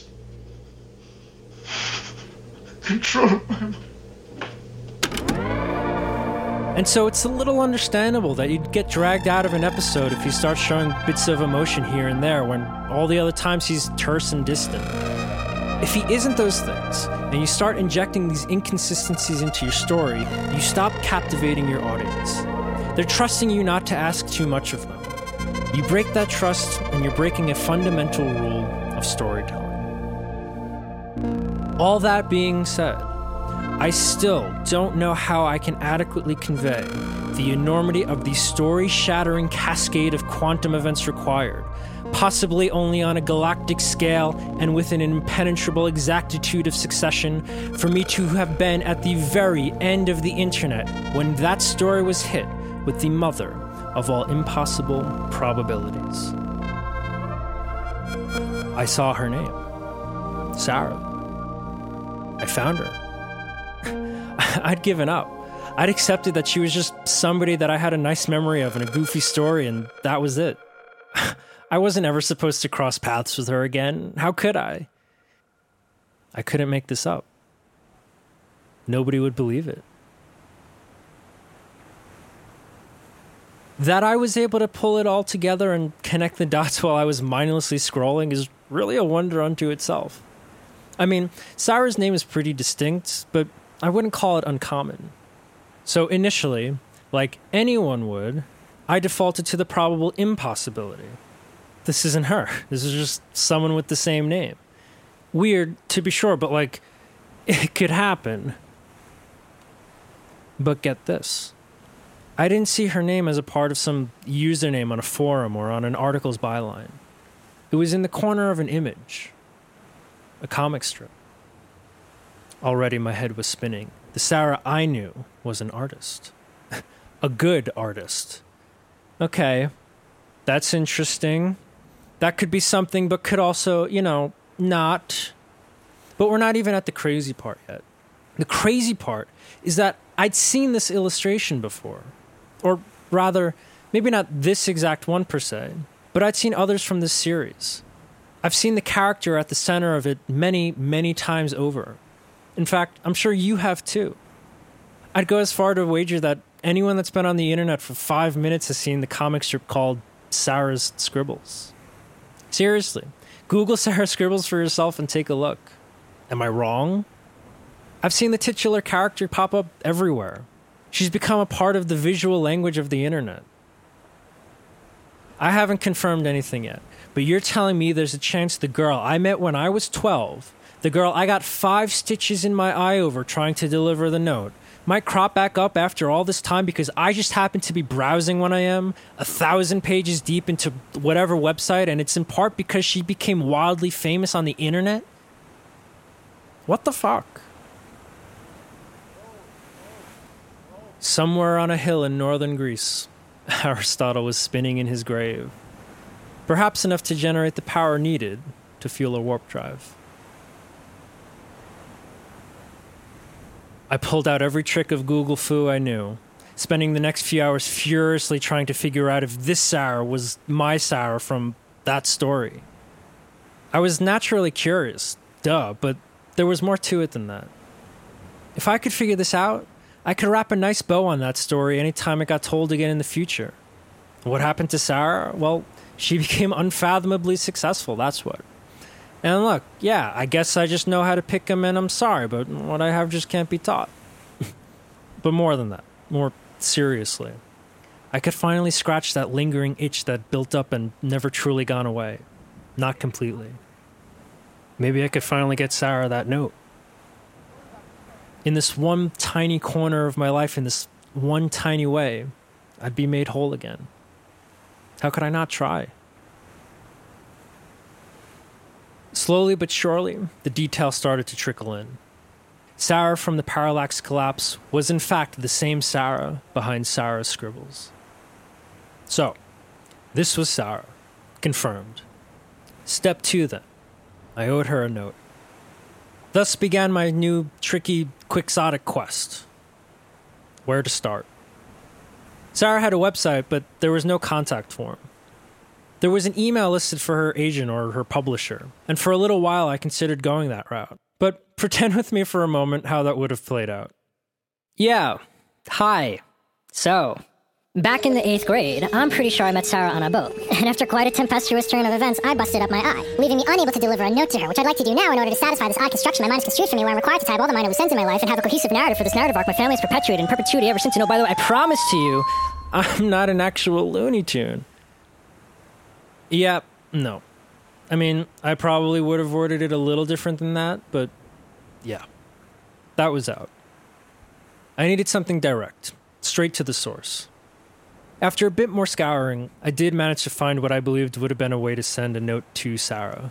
And look, this wasn't like trying to pinpoint bin Laden in the middle of Pakistan, but for her own privacy, I'd rather keep the details light. All you gotta know is that I had it. Now, all I needed was the message for the note. The new note. What was I gonna say? I knew what I wanted to write. I wrote it.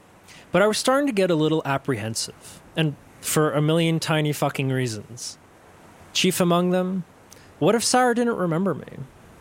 That whole business aboard the Parallax Collapse and how I ruined the cruise was significant for me, sure. But what if that was just a blip on her radar? What if she'd been on 100 other cruises, each with their own harrowing tale of romance and stitches? Part of it, too, I think, was just that I don't ever need a reason to feel anxious, but let me ask you, have you ever reached out to the first person you ever quote-unquote went out with? There's that cliche, right, that even I referred to before that says two people can be on the same wavelength, the same frequency. And you know what? Sarah and I were on the same wavelength. But to extend the metaphor, timing is everything. If your phase is aligned, you constructively interfere, but if it doesn't, then everything's going to cancel out. And don't misunderstand me, I don't mean this in a romantic rekindling kind of way, but just as a person. What if Sarah turned out to be totally different? What if she was exactly the same? Harmless as it may appear, I didn't know what I was getting myself into. Like, who was I sending this note to exactly? Put yourself in my position. Going on a cruise and stabbing myself in the eye was by far the most insane shit that has ever happened to me. And now it was only getting all the more batshit. There's no manual out there on what to do in these situations and how to do it well at that. So, naturally, I worked myself up and it made me nervous as all. At the same time, I didn't want this to be all for nothing. Just sending the new note out wouldn't be enough. I needed confirmation that it got through. And when people asked if I ever managed to deliver the note to Sarah, I wanted to give them a definitive yes. this little unexpected coda decades in the making. Got to a point where the new note sat in my notes app for weeks. I'd convinced myself that she wouldn't see it or respond. And who put this thought in my head? Fucking Aristotle. It might not seem like a big deal, but it was. And I promise, this is really the only way I know how to explain it. You ready for this?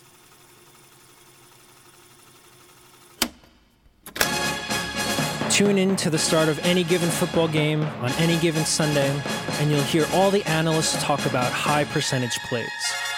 These aren't plays that teams run a high percentage of the time. Rather, they're plays that have a high chance of being successful. I suppose a question for the philosophers to ponder might be, well, wouldn't you always want to run plays that are going to be successful? And I admit it's hard to beat that logic, but how exactly are we defining success? That's the thing. High percentage football plays aren't about scoring. These are easy plays. They're about gaining some momentum and getting into some kind of rhythm. You get all that going and you're able to take a risk running your low percentage plays. Commentators call this setting the tone. I've run the numbers.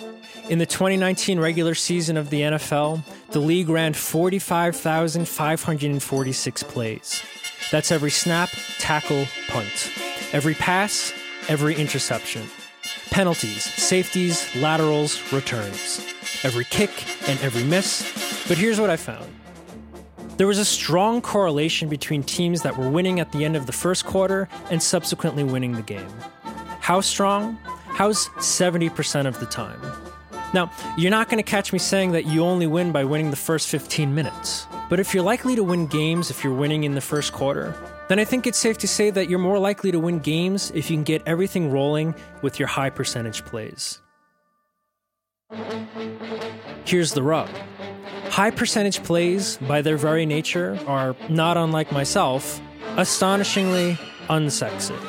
You're not going to catch them on ESPN or the Red Zone because even if they separate the winners from the losers, they're not highlights. And don't get me wrong, I don't begrudge TV producers for showing what they show because, again, they're bound by the same Aristotelian laws that I am, that we all are. High percentage plays don't make for good TV. You hardly ever score off them because they're purposefully designed not to do so. By definition, then, they are improbable possibilities. What makes for an unrelenting fucking television experience, however, are the probable impossibilities. And football has one of the best probable impossibilities in the world of sports. The Hail Mary.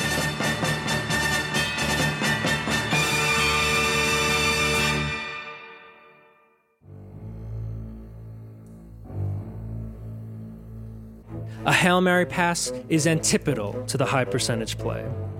The quarterback needs not to get sacked and launch the ball with the pinpoint accuracy of a minesweeper and hope that one of the wideouts comes down with it over the goal line, all while being surrounded by the meanest, tallest, most athletic troglodytes their opponent has to offer. Everyone knows it's about to happen when it's about to happen. The officials let the players play, and the defense has all the means in the world to break it up, and the offense has every reason to believe that that's exactly what's going to happen. The Hail Mary pass is as low percentage of a play as they come. So staggeringly low that the only shot at success must come at the mercy of, well, divine intervention.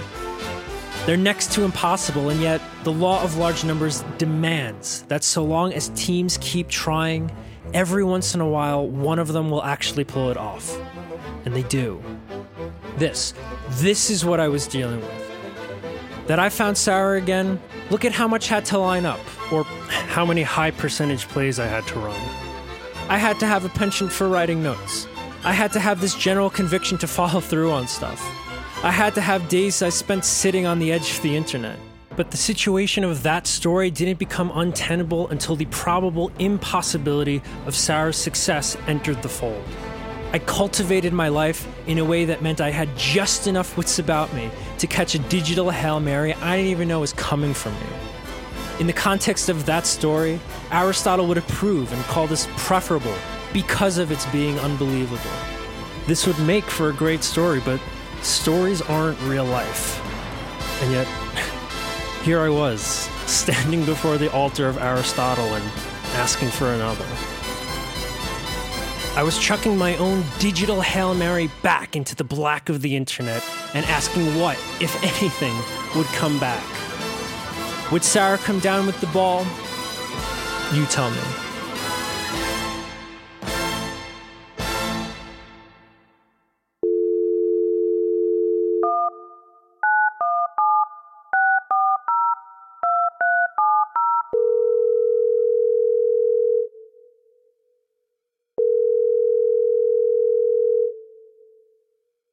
Hello. Hey. Okay, I guess my microphone doesn't work. Hi. Yeah, that's right. Sarah got my note, read it, responded. Yeah, it's, how have the last 14 years been? They've been all right. How are you? I'm good. You know, it's my first pandemic, so, you know, I'm working. Right, same, yeah. So I'm Sarah Anderson, and I'm a cartoonist. I write Sarah's Scribbles and Fangs. I hate to have made such a big deal about it, and I don't mean to be mysterious or secretive, honest, but what I wrote, that was for Sarah. I was lucky that Sarah was able to confirm some parts of what I remembered, and added in some gaps I'd forgotten about. Yeah, so I remember we were part of like a preteen group, right? Mm-hmm. And there was like a little group of, I guess, preteens that like all became friends, and we kind of clicked, I think, because we both liked like what at the time was like indie music, which was like which was like the Gorillaz, yeah. I guess, or like what a 12 or 13 year old thinks is like different and interesting. Yeah. We were all a little bit weird, right? Like, if I recall, I don't think there was anyone really in the group that was like a cool kid. And I also think that's an age where you really just want to be away from your parents and like establishing friendships, and you're very slowly entering into like teenhood and adulthood. So I think, you know, for that age group, it's very different from being like 8 or 9 where you're still attached at the hip with your parents. I think we were like all super excited to like get to know each other and kind of, I don't know, establish more independent identities. And it was, you know, as far as I remember, it was a pretty good group. What else do I remember? I remember another girl liked you, and she was like so earth shattered when she found out we were like quote unquote dating. Oh Lord. Which I continue to feel bad about. But I remember it was you, me, my buddy Eddie. I think there was another Sarah. And at first, it was another Sarah. And then I think there was also a Caitlin. That was the girl who liked you too, and who was super betrayed. Really? Wow. Because I thought she and Eddie were a thing, but that goes to show what I know. I don't know. I do definitely remember Caitlin not being happy with me. So maybe like at the end, her and Eddie like connected, and that made up for it. Yeah. In my wishful thinking. I feel like I have a memory of you playing piano. Oh my God. Really? Yeah. I don't remember that at all, but I do play piano, so it must be true. And back then I was quite good. I knew you had hurt your eye later, but I did not know that you were trying to play and that you were like chasing down another person. Who was that? Was his name Chris? Was he like a short kid named Chris? I don't remember the name. Okay. But all I remember is that he was very unhappy that you and I had become an item in as much as, you know, as we did. Yeah. I mean, I remember it was like fun and sweet, right? Like it wasn't anything very like serious or dramatic as far as I recall. I remember not being able to say goodbye to you, but I think I did not find out what happened to your eye until after on AIM Instant Messenger, which is like, which is like ancient history at this point. Trying to think what else do I remember? Oh my God. I think for like a long time, I called you my first boyfriend. Oh, Lord. Well, you know, up until I was like 14, 15. Right, right. Yeah. I mean, it was one of those actual cases where, you know, I returned to school the next week and I really do have a girlfriend. She just goes to another school. Right. And it was true. Like, and I was like, yeah, okay. Mm-hmm. Oh, you met her on a cruise in Jamaica. Right. Right. I had the same thing. It was like, I like returned to school and suddenly had like quote unquote experience dating, you know? So suddenly I had some clout because of that cruise. So yeah, so that was cool. And then I remember also that we did stay in touch. Like I remember that as like part of the sweetness of the whole thing was that we were Facebook friends, you know, after AIM kind of died down, mm-hmm. We were Facebook friends, and I even drew like an album cover for you. So like that's the story. And so now you have it for. Oh my God, it's a lot more dramatic and cinematic than I think I previously thought, which I have a lot of respect for. How about that? That story got the epilogue I so desperately wanted. Sarah and I caught up, and I wish that was it. That was the new ending to that story. But I left something out. A big part of this. A significant detail that cannot be ignored. And it has to do with when I stumbled upon Sarah's comic and saw her name on it. That first time I was doom scrolling. Reddit is one of the largest websites in the world. Easily a top 10er in the United States. The only way I know how to describe it is that it's the community forum website to end all the others, where users can post links, photos, GIFs, and comments. The whole website is built on smaller, segmented community forums called subreddits, and there's a subreddit for almost everything. Seriously, if you can think it, they have it. There are broad topics, sure, you know, music, television, but maybe you've got a question about personal finance. There's a subreddit for that. Or maybe you've got a question about history, in which case, Ask a Historian is for you. Hell, maybe you just want to pose a question for everyone. You've got one of the largest subreddits at your disposal. Ask Reddit. Reddit also hosts AMAs, or Ask Me Anythings, in which celebrities and other prominent VIPs make themselves available for the common man, and no topic is off limits. How big is their draw? Well, presidents have participated in AMAs. Reddit's not just a place to ask questions either. Reddit's tagline, after all, is that it's the front page of the internet. So, perfect. There's a subreddit just for the news called News. But maybe you want something with a little more international flair, and for that we have World News. Or maybe you just want something a little more focused, say, politics. Just subscribe to Politics. And we're really only getting started. There's a subreddit for the city you live in, your sexual orientation, what kind of car you drive, pictures of people's guitar pedal boards, buildings that look evil, tweets from Scottish people.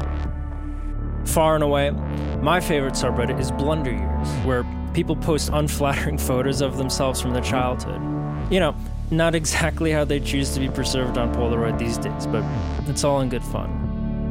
What makes Reddit one of the world's biggest websites isn't only that it's a hub for every group imaginable. It's that the cream always rises to the top. Reddit is built on a simple voting system. Every post, every comment can be upvoted or downvoted. In most cases, the most informative, quippy, persuasive, succinct content consistently rises to the top. Reddit is so big that there are some communities that have subscribers in the millions. A post in one of the most popular subreddits can generate tens of thousands of upvotes, and once that message or photo or whatever hits a certain threshold, it heads somewhere else. There's one overlord subreddit, if you can call it a subreddit at all, called, well, All. Imagine monitoring all the traffic, from the smallest group to the most bloated default subs, converging in one location. That's what All is. At any given time, All will show what content is getting the most upvotes from across the entire website. Exposed to everyone, this is when content can skyrocket. This is the metaphorical front page. Most often, it's just the place I go to after I've burned out on all my personalized content. everything I chose to see. This is where I was, in the middle of an all crawl, when I saw Sarah's comic. Maybe you've seen this particular strip from Sarah's Scribbles. It's called Up We Go. I get that explaining a visual thing on a podcast is not ideal, so maybe your best bet is just to Google it, but maybe you can't because you're driving, or more likely you just can't be bothered, so I'll do my best to describe it anyway. There are 5 panels, 2 rows of 2 that read left to right, top to bottom, and one final, centered panel beneath them. In the first panel, the one on the top left, Sarah, the character, is taking a sip of coffee and says, "This coffee will raise my productivity levels." In the next panel on the right, Sarah says, "Up we go," as a gray box appears beneath her. Next panel, the narrow gray box gets longer with arrows pointing in the up direction. The fourth zooms out, revealing the narrow gray box to be the bar of a bar graph. It continues to climb. The graph has a legend that reads, "Anxiety." The final panel at the bottom shows a stressed, regretful Sarah. She says, in all caps, "Wait, no." Now, there's no better way to ruin a joke than to explain it, but I feel like I have to, and you'll see why in a minute. But it's pretty straightforward, right? Drinking coffee makes people jittery and anxious. You might expect that there's a comic subreddit, and there is. The subreddits for that and art, digital art, illustrations, but none of those were the subreddit Sarah's comic was posted to. The reason being that it actually wasn't one of Sarah's comics. And now that I've come to this part of that story, I'm realizing I need to make an amendment to what I just said. There is a better way to ruin a joke than to merely explain it. I'd like to stop for a second and just offer a general content warning, really from here on out. See, the post that I saw rising in all didn't start with Sarah, the character, saying, "This coffee will raise my productivity levels." Instead, her little word cloud read, "These refugees will raise our diversity levels." Again, a gray box appears, and it continues to grow through the second and third and fourth panels. But when we finally get a glimpse of the graph, the legend no longer reads "Anxiety." Anxiety has been replaced with rape. The final panel remains unchanged.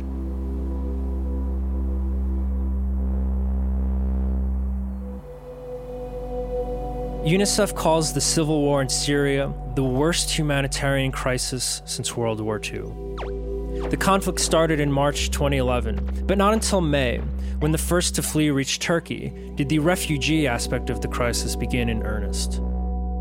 A temporary camp, the Za'atari camp in Jordan, opened the following year, and today holds over 70,000 refugees.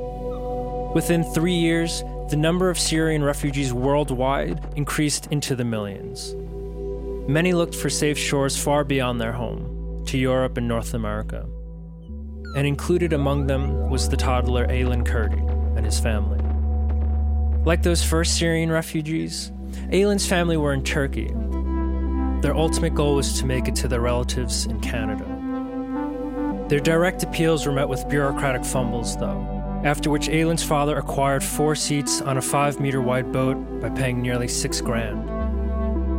The boat, which is a charitable description, really. It was an inflatable raft, but this boat was designed for 8 people, though 16 were crammed aboard it when it capsized, a few minutes after leaving Bodrum, Turkey. The Syrian civil war had been in the news since it began, sure.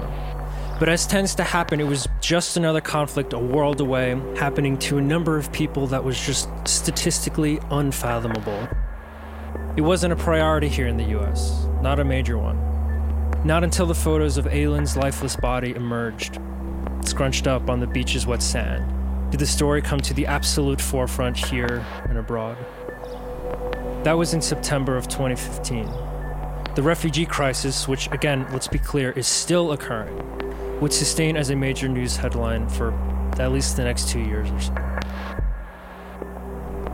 My home borough, Staten Island, is known for several reasons. To much of the world, I'd wager we're best known by our ferries, our bright orange fleet that connects passengers from Lower Manhattan and Lower Manhattan to us. And the reason the larger world knows about the ferry is due to the fact that it is the best, at least if we're defining best as being freest, way for tourists to view and take photos of the Statue of Liberty, much to the chagrin of local commuters. Most daily riders don't even offer a brief glance at the statue as they pass, and long gone are the days when Lady Liberty served her near mythological duty, welcoming waves upon waves of immigrants as they arrived at Ellis Island. A bronze plaque hangs inside the Statue of Liberty's pedestal containing The New Colossus, a poem by Emma Lazarus, herself an activist for Jewish refugees. I'm sure you've heard the poem's most quoted section, "Give me your tired, your poor, your huddled masses." But I've always loved the penultimate line the best, "Send these, the homeless, tempest-tossed to me." Mostly for using the hyphenated Tempest Tossed, which is now the name of my band, but also because, it reaffirms the obligation I have as an American. Not codified in any law per se, but morally. To make my home a place of, refuge. Send these to me. And that holds especially true as a New Yorker. My best friend Steven put it best once, right? I can't go to London and become a Londoner, and most of the world is like that. But anyone in the world from anywhere can come to New York and become a legit New Yorker. We might be unique in that regard, and we don't take it for granted. Maybe I shouldn't have been surprised then, when calls to fulfill that obligation throughout the United States were hampered in November 2015, after 9 terrorists attacked Paris, France. The initial fear, which of course subsequently morphed into blame, was that the attack had been coordinated by Syrian refugees. Putting aside for a moment the absurdity of pinning a terrorist attack on people that were themselves the victims of and fleeing terrorism, this claim turned out to be patently false. None of the attackers were refugees, or even Syrian for that matter. 7 of them were radicalized Europeans, and the 2 others were believed to have been Iraqi. And the problem arises with those last 2. It seems that they exploited the refugee migration in order to make their way into Europe. That was all the justification 31 governors, all but one of them Republican, needed to declare that they'd block any admission of Syrian refugees into their states. And you know what? Speaking as a New Yorker, I can understand reasonable concern over terrorism. But what I cannot stand is the hypocrisy of these governors. These craven ghouls that were or are the same types that happily tell us ad nauseum that America is the greatest, period, nation, period, ever, period. They don't actually believe that, though, do they? Because if that were true, you'd think that there was no challenge we couldn't possibly rise to meet. I mean, surely, there must have been a gap, a space between impeding the access of bad actors while also making sure the likes of Aylin Curry could have been welcomed as our newest citizens with as little friction as possible. I mean, really, was this it? This was the thing that finally stumped America? The only thing we had at our disposal was to shut it all down? Really? I'm not so naive. That's not what it was about. They didn't like the people. It's the people they don't like. And in 2016, they weren't even trying to telegraph their message or rely on their old codes. Head clown at the Florida circus, Jeb Bush, said, "We should focus our efforts as it relates to refugees on the Christians that are being slaughtered." Or put another way, send these, homeless, tempest-tossed to me. So long as they believe in the same God and have the same color skin and aren't, so poor. And why do they always talk so funny all the time, too? They just don't like the people. The alt-right didn't feel the need to hide behind whatever laughable rhetoric the Republican governors did. Who knows for sure when in 2016 they started altering Sarah's art, but by the end of the year, she issued this tweet. "Some people have been editing my comics to display white supremacist texts. I'm blocking and reporting as I see them. Please do the same." The comic I saw was not the only one they changed, appropriated. And Sarah is, of course, just one person. Even with all her followers, it'd be impossible to stamp out every last cockroach. I don't think I saw what I saw on Reddit for another year and a half. There's the rational side of me that knows not to engage, and there's a million reasons not to, and that's usually a good instinct to follow. But once I've seen something like that, I don't know. It occupies me. I have this other horrible habit of letting this stuff fester in my mind for hours, trying to bridge an impossible distance. Like, on the most basic level, it's just like, why go after Sarah? She makes a clever comic about the experiences of emerging adults and how all the daily absurdities we witness might actually be what brings us together. I do not like that. I do not like Sarah. There's nothing she could have possibly done to deserve any of this. Nothing. But of course, it goes deeper than that. The next stage. Like, I don't understand. I just don't understand. Do they think that immigrants won't have the work ethic to make it in America? Because when they altered Up We Go, they did a pretty shit Photoshop job. Do they think that the refugees are going to be criminals? Because they were the ones to redistribute copyrighted material. And what matchless monolith of American culture were they trying to maintain that Syrians might infringe upon? They were the ones that couldn't even develop their own propaganda. They resorted to using someone else's art. And their repugnant punchline. Don't even get me started on the hypocrisy of claiming the people fleeing for their lives would have trouble with consent. Sarah did not sign off on any of this, on having her art co-opted with a message of hate. These are the acts of cowards, shielded by anonymity in order to perpetuate their xenophobic white supremacy, which is why they only ever reside in the most decrepit corners of the internet. I'm sure one day, they'll reside in hell.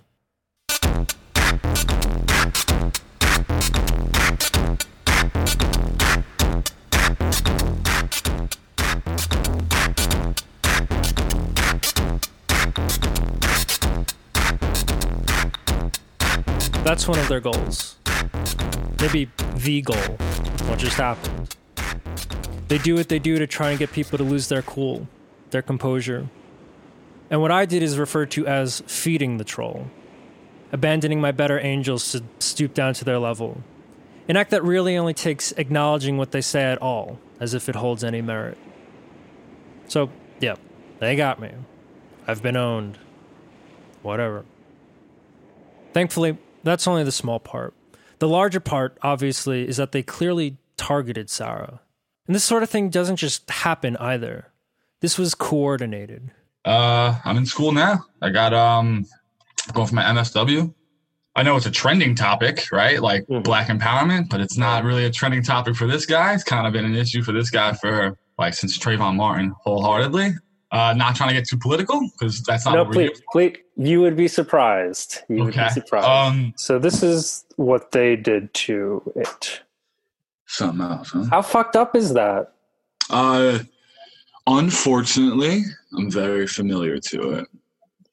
You know, when you're desensitized to everything like that, that's where I'm at right now, man. That fits right into everything you see from one side. What do you think is the mindset of these people? Like, I'm not asking you to imagine yourself as a white supremacist, but like... So that's the thing, right? So I'll start right there. We couldn't. I couldn't sit here and be like, so if I was a white supremacist... So we're good people... There's real evil out there, right? And then real hate that I don't necessarily hold within me. I couldn't imagine myself being someone like that, right? So I get the idea of why they're in so much hate, but I couldn't feel the same way they feel. Like, I get racism, but I inherently don't get racism. Right. You know what I'm saying? Like, I get your superiority complex and people thinking that, or you thinking other people are inferior. I get the idea of that. I just don't understand how someone could feel that exactly. Right. And so this cute little comic about, you know, productivity and coffee and how coffee makes you anxious or being more productive. Like mental health, yeah, like mental health awareness. Like, it's very, very sweet, for sure. Yeah, obviously. But you see that all the time. You just see it so often. And I'm sorry that she's a part of it. What do people like Sarah do to fight that? Well, it's terrible.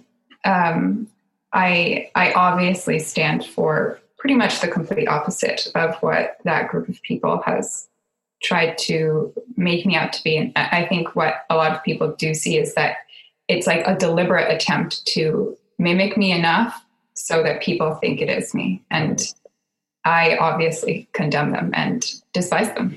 Yeah, of course. Yeah. You know, it's been very difficult, but it also is in a weird way not personal, because it's part of a larger problem within not just webcomics, but women existing online. Yeah. And not even just women, many people of, I guess, what you could call marginalized identities. On a personal level for me, and this has been relevant, obviously, in our politics recently, is that I would like to see stricter guidelines and a lot less toleration of white nationalism and alt-right and alt-right adjacent movements from sites like Twitter, Facebook, and Instagram. I see no reason why it should be tolerated. I consider them, obviously, to be hate groups and for some of them, terrorist groups as well. So. And that's what really stuns me. How do you build a community around something like this? It just feels like an unanswerable question. Wow, there's so much in that question. To help try and make sense of all this, I reached out to Casper Ter Kuile, co-host of the Harry Potter and the Sacred Text podcast and author of his newly released book, The Power of Ritual, turning everyday activities into soulful practices. I feel like there's two things that I want to say. One is the question of what do we build a community around? Is it building a community around mutual love and appreciation and upliftment and a shared passion? Or is it a community built around fear and hatred and, you know, not being them makes us us? Right. And Paul Bourne has a great book called Deepening Community, where he makes the distinction between shallow communities that are often built around mutual fear and deep communities which are around shared love. Mm-hmm. And I think that's so true with hate groups, is that you can see incredible bonding. You can see incredible mutual commitment and powerful ritual, right? Like, it's not like those things that are kept exclusively for groups that we admire, right? You can see that very, very intentionally in hate groups. But so often their core identity is about being afraid of something or afraid of someone in a way that becomes incredibly destructive. And so that's one thing to talk about. The second element is technology. Yeah. And again, technology can be used for good or ill, right? It's not inherently set out to destroy or enrich us. I think one of the ways in which the internet has been dangerous is that it allows people to build power and connect around very destructive ideas, white supremacy being one, and that people who maybe would not have easily found one another can find each other. Now, on the other hand, right, it's also the place in which, you know, someone who's 14 and is trans can find other people to connect with and feel like they're not alone. And so, once again, it's ritual, community, technology. They're not just good or not just evil. They can be used by both. And I mean, I think of people like Dylan Marin, who created this beautiful project, Conversations with People Who Hate Me, where he found people online who had said really horrific things to him or later to other people, and he brought them into conversation. And what happens nearly every time is this sense of a personal relationship melting away, some of that kind of embittered hatred or that, you know, off-the-cuff, nasty remark. Right. And so sometimes what's, I think, challenging is that we don't have the friction of relationship to mediate the conversation. Right. Or we think that no one will hear us, and so we're just joking, or we're going a little further than we would. And so, I think a lot about how the internet has created a lot of frictionless communication, but actually we need the friction of relationship to not let those things spin out of control. Yeah. I think the thing that's dangerous, and perhaps the thing to come out of this, is when institutional power online amplifies, supports, or encourages the kind of hate-based community that we know is so destructive. And I think Facebook is in the middle of this as one example, is not standing up against hate speech in ways that it should. I guess I really wish that I had been heard by Twitter. It's sort of this thing of like, how many times do I need to reveal that I am being attacked and traumatized and my phone number is leaking and all of this, and I'm bearing my soul to you and asking for help, and I'm getting silence, and I'm getting, they're allowed to do this. it's sort of an interesting thing because a lot of people don't realize that it is kind of like deliberately tolerated. So like in places like Germany's Twitter sphere, there are heavier regulations and they are applied there and then lifted for the States. And, you know, there's an interesting, like, quote unquote, free speech argument in all of this where, you know, it's like the right to speak versus the right to have a platform. And then I think something that has been getting lost for a long time is that when they are allowed to exist, many, many people of all kinds of identities are silenced.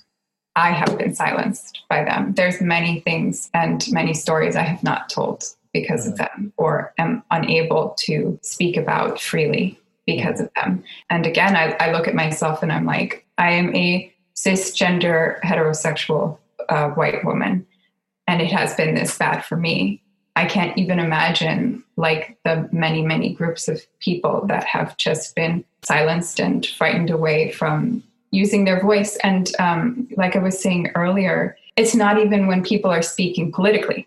It can be people just existing. So I would like to see some of the companies step up as well. The altered version of Up We Go was masquerading around Reddit as if it were merely political humor. Once it hit all did its thing and all bets were off. Reddit is no stranger to controversy. The first time I remember even hearing about the website at all was when Anderson Cooper did a major profile on a subreddit called Jailbait, which, thank Christ, was eventually banned.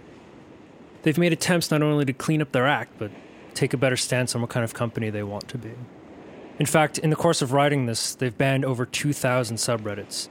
Not because of any free speech concerns, this comes because they didn't fit the criteria for Reddit's amended content policy, the first rule of which now reads as follows. Remember the human. Reddit is a place for creating community and belonging, not for attacking marginalized or vulnerable groups of people.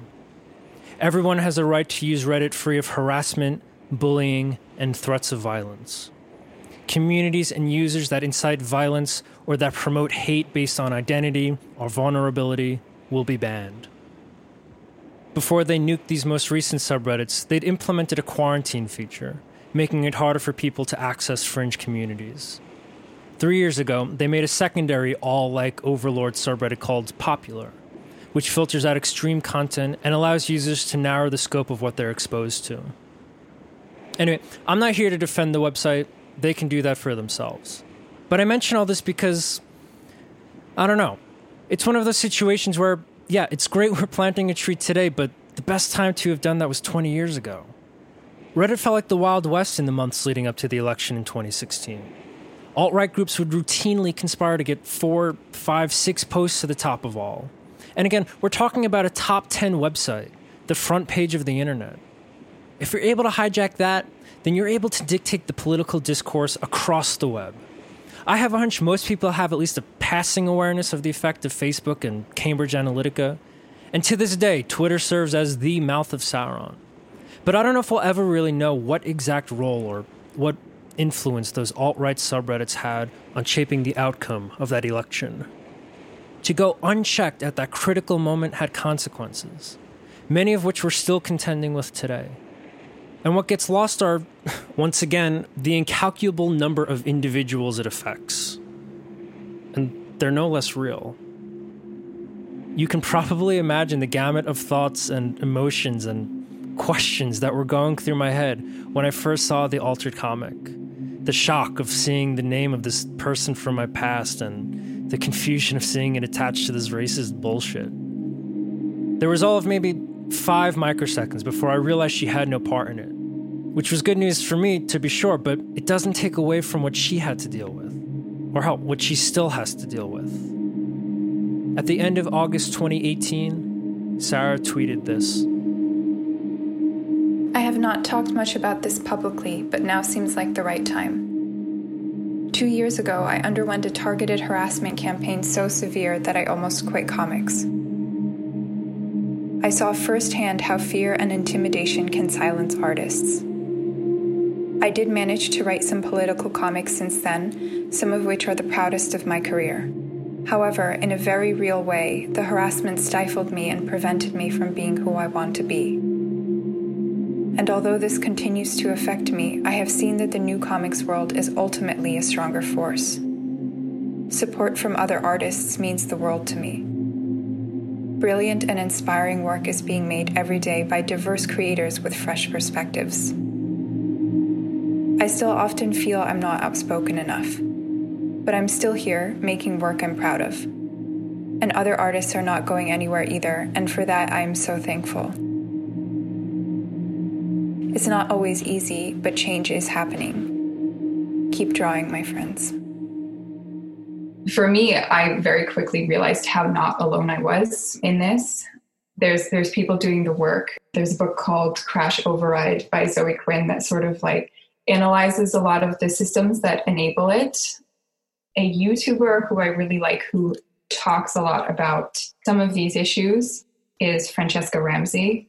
I discovered her basically when this all started happening to me. And so I think, that's a good resource to point to, because there's many people that have been more vocal and have, I think, clearer answers. And Riley J. Dennis as well on YouTube. I think she has an entire video about like what YouTube can do to prevent harassment. But, it really was a wake up call for me that the internet is not a safe or welcoming place for many people, and even people who are just sort of like trying to exist. Like my work is definitely like feminist and what I would call progressive, but it's not necessarily about those things. So right. I was kind of targeted for no reason. And that's many people. When I see some of the more organized attempts to combat these groups or take them down, like I feel like, at last I see something kind of working. And yeah, I think it's important for people to condemn and speak up. I really just want to make people feel at ease with themselves and comfortable with who they are.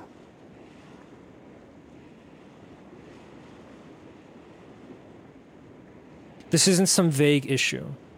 This isn't confined to some far corner of the world. This is the reality of the internet. And if only it was confined there too. All right, we're in the home stretch.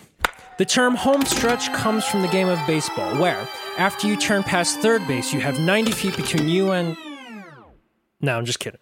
In fact, I don't even know if that's true. I just made that up. But here it is, the home stretch.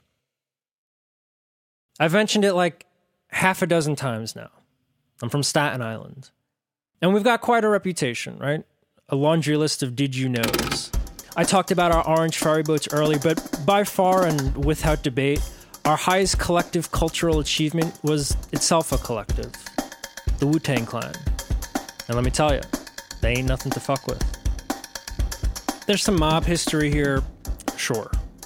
Perhaps you've heard about how Mayor de Blasio murdered the fucking groundhog at our zoo. Yeah, he fucking dropped our groundhog on Groundhog's Day, and it fucking died. Rest in peace, Charlotte. So yeah, for anyone keeping track, we've all hated de Blasio long before it was cool. We famously had a dump, and we've desperately tried to rebrand ourselves as the Borough of Parks, which sounds lovely. I, personally, am trying to lead a campaign to get us known for our inexplicable turkey problem. There's a hospital on the North Shore called North, and they are overwhelmed with wild turkeys. And you'd better watch out if you ever encounter them. The Wu-Tang Clan ain't nothing to fuck with, yes, but you know who the Wu-Tang Clan doesn't fuck with? The wild turkeys. But more than all that, what Staten Island is known for is... well, let me break it down like this. In the 2016 election, the Bronx went 88% for Clinton. Brooklyn went 79% for Clinton. Manhattan, 86% for Clinton. Queens went 75% for Clinton. Staten Island, we went 57% for Trump. And that might all sound funny or silly or quaint, but it's not. The culture here is such that on July 17th, 2014, It was possible for an officer to chokehold a man to death for resisting arrest after being accused of selling loose cigarettes. His name was Eric Garner. Despite his murder, his final words, his plea that he could not breathe, have not only reverberated throughout the world, but have also, unfortunately, been echoed by other black men and women across the country. You know, I wanted to tell that story for a long time. I thought about it, how to do it in a way that was compelling and in the right format, and hopefully I've accomplished at least that much. But I never knew if I had a good reason to tell it, at least not until now. See, after George Floyd was murdered in Minneapolis, protests broke out here in New York. Footage from the other boroughs went viral on Twitter, but there were also Black Lives Matter marches planned for Staten Island. And when they were, the South Shore of Staten Island showed itself not to be so ideologically different from those groups that targeted Sarah. Not at all, really, except that they didn't hide behind the anonymity of the internet. Not until a march in favor of acknowledging the lives of one of the most marginalized groups in our society did the South Shore decide that they needed to coordinate on Facebook in order to form a militia. I'm not kidding. This wasn't the work of some fringe internet nutjobs, and this wasn't the governor of some state I'm never going to go to anyway. These were my neighbors. And all of this has just been, I don't know. I've been home-stretched. So that's what this is, a chance to witness this, ask how we got here and what our next steps are, to amplify others. And this is the best way I know how to do that, through these weird stories and moments through my life. And then I'm going to try and pull it all together in episode 3, the big finale. Will I stick the landing? Doubtful, but let's see. For now, how did Staten Island get like this? I'll take a look at that next time in episode 2. I fucked up big time, or I'm finding perfect goodness. I hope to see you then. In the meantime, please go check out Sarah's new book, Fangs. It's out now everywhere, and it's right up my alley. And while you're at it, Casper's book, The Power of Ritual, is out now too. Casper also did the recording for the audiobook version. That's what I got, and it's great. I'll put links to everything in the description. Finally, there's that modern adage that states that anything that gets posted to the internet lasts forever. Things can be copied, downloaded, screenshotted, tweeted, retweeted, reblogged, cataloged, and on and on. But like most maxims, it's not always true. So I've tried to find as many old photos from the cruise vacation as I could. If you want to take a look, head over to the website. There's also some links to the books and other media mentioned throughout this episode, as well as any tidbits that couldn't or just didn't make it into this episode. And man, imagine being the thing that didn't make it into an episode this long. All right, that's it then. See ya.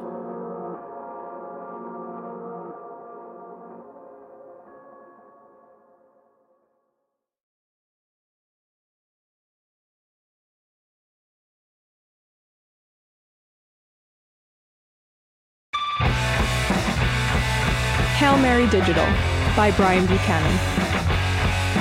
Mixed by Nick Pittman and mastered by Ian Pritchard. Special thanks to Aaron Janicek, Steve Zimmer, Jason Roshbach, Alex Cadwell, Brian McCann, Angelica Bomundo, Cole Rice, Stephen Backus, and me, Kayla Elder. Shout out to Sarah Anderson and Casper Turkile. Intro and outro music by On Pink. Additional music provided by Stockholm Blush, Collector Emitter, Chronophile, Sean Gold, Lincoln Mayorga, Mike Maldarelli, Joe Ippolito, Ross Fish, and Curious Volume. Scheherazade by Rimsky-Korsakov was performed by David Nolan, Enrique Batiz, and the Philharmonia Orchestra, and was provided courtesy of Naxos of America, Incorporated. Up She Rises and Classic Battle by Sam Spence were provided courtesy of APM Music. Promotional material provided by Marissa Soto. Additional material provided by James Yarosinski and Marquise Pickering. For more information, please check out our website at brianbuchanan57.com. That's Brian with an I, Buchanan like the president, and 57 like the ketchup bottle. Hail Mary Digital is a co-production between Fat Jewel and Star Command Audio Solutions. Later, stranger.